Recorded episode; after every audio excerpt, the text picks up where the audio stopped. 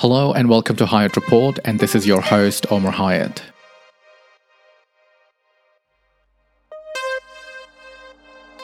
Torture, sexual violence, and genocide are some of the allegations against China's so called quote unquote re education camps in Xinjiang. China claims that these are its de radicalization slash vocational centers for Uyghurs. Most Western democracies, however, allege that these so called re education camps is a fancy term for internment camps. So let's talk about Uyghurs and their persecution. Just for the context, Uyghurs are one of the 55 ethnic minorities in China. They're native to China's autonomous region of Xinjiang. Since 2017, it has been estimated that over a million Uyghurs have been sent to China's so called re education camps. The US State Department in annual human rights report this year referred to Chinese actions against Uyghurs as genocide. In April this year, British MPs voted to declare that China is committing genocide against the Uyghurs. The motion approved by these MPs does not compel the UK government to take action, but is a sign of Western liberal democracies registering their dissent against China's alleged human rights abuses. To understand the persecution of Uyghurs by Chinese Communist Party, it's important to recall the history of this region. Historians believe that Uyghurs have been living in what is now known as Xinjiang since the 10th century. The region came under Chinese rule in mid 18th century. And in the 20th century, because of Sino Soviet split, the tensions in the region escalated where on one side, Soviet Union was attempting to undermine China by supporting the Uyghur separatists. On the other side, China was supporting Afghan guerrillas against Soviet Union. It is also worth noting that Xinjiang is an oil and mineral rich region. In addition to holding 40% of China's total coal reserves, it also has 21 billion tons of oil reserves, and new deposits are still being discovered. This, coupled with the fact that Xinjiang is a strategic region for Beijing's Belt and Road Initiative, has led to Beijing making significant capital investments in the region. These investments have resulted in creating stark economic disparities or economic inequalities between the native Uyghurs and settler Hans where Hans are usually the beneficiaries of these economic policies. In 2009, there were protests by Uyghurs against Beijing's policies in the region. And these protests spiked between 2013 and 2015. Since then, under the guise of combating terrorism and religious extremism, Beijing has increasingly cracked down on any form of dissent by Uyghurs and Uyghur activists and has resorted to mass internment tactics. By some estimates, there are between 1 and 1.8 million Uyghurs currently incarcerated in these camps for just simply engaging in religious or cultural or faith based activities that the Chinese Communist Party now deems to be extremism.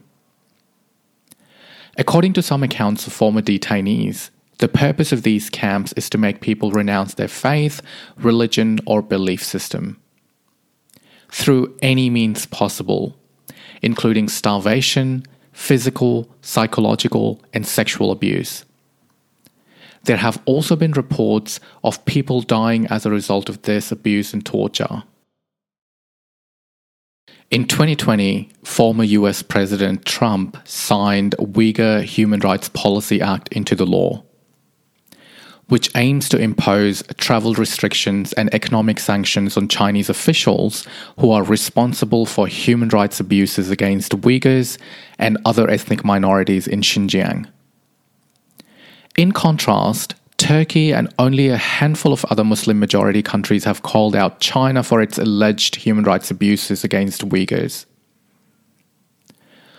Most Muslim majority countries, including Pakistan, UAE, Saudi Arabia, Bahrain, and Egypt, have remained mum about the plight of Uyghurs.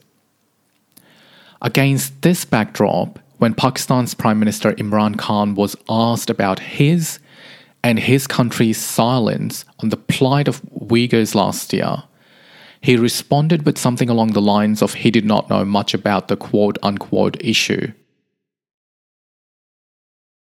According to some reports, Pakistan is cracking down on Uyghur Muslims who fled from China to Pakistan seeking safety and that Pakistani authorities are under huge pressure from China because of CPEC.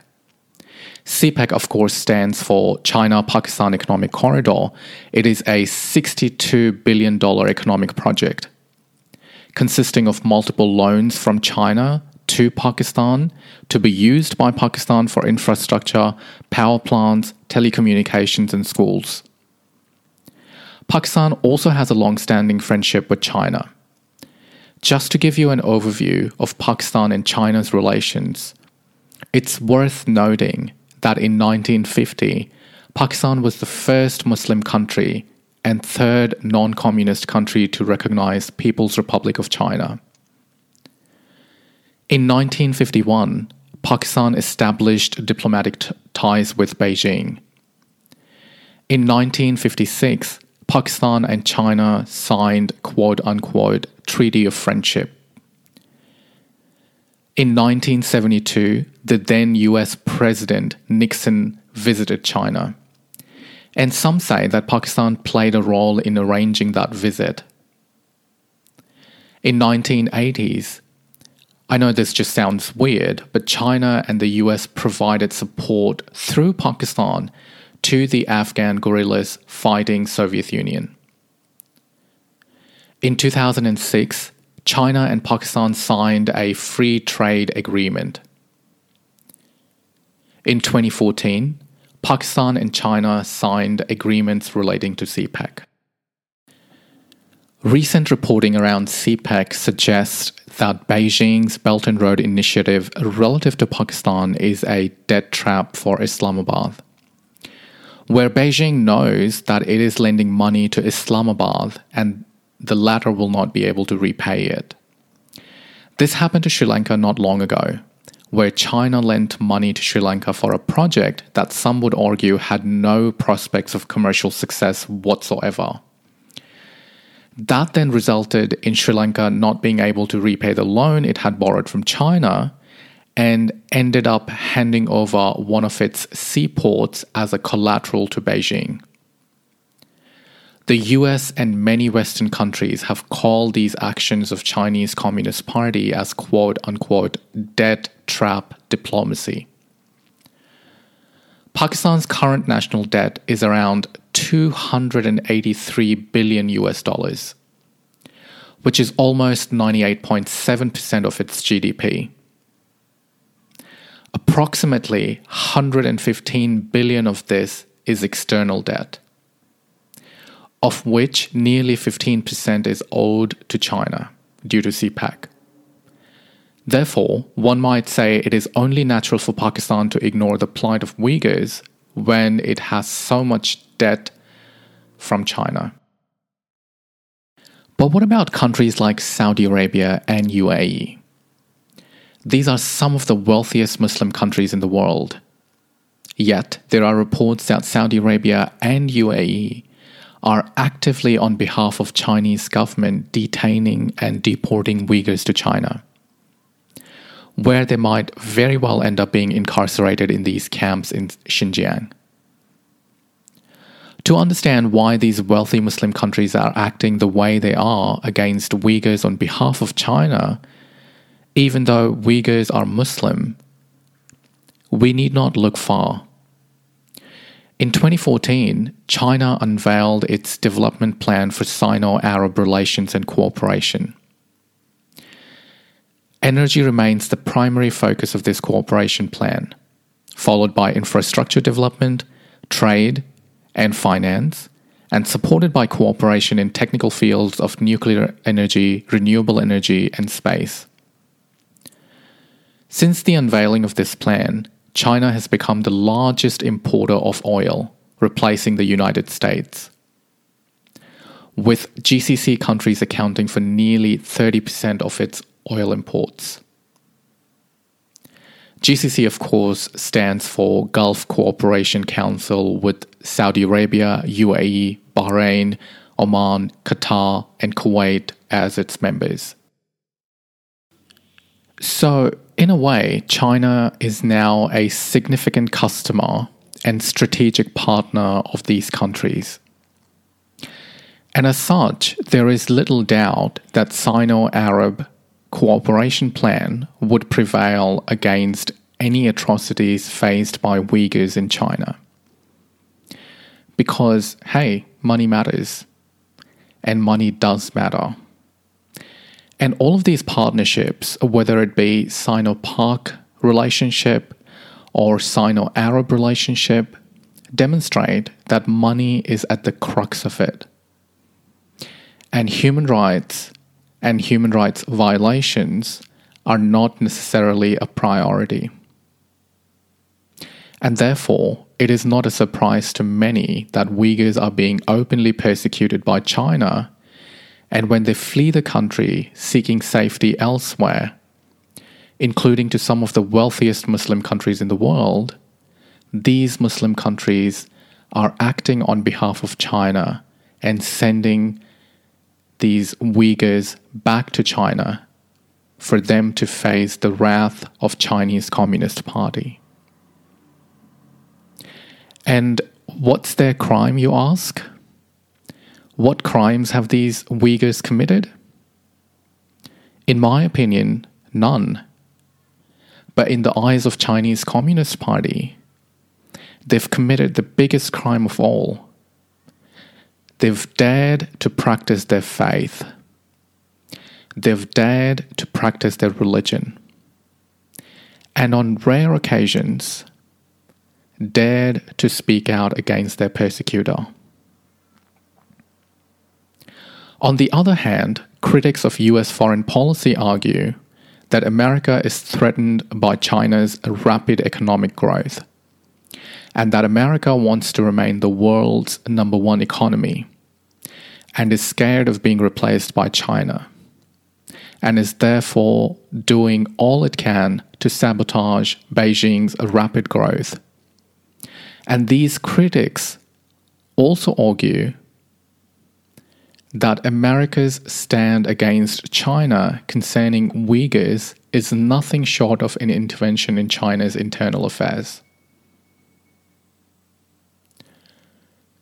In my opinion, I don't care.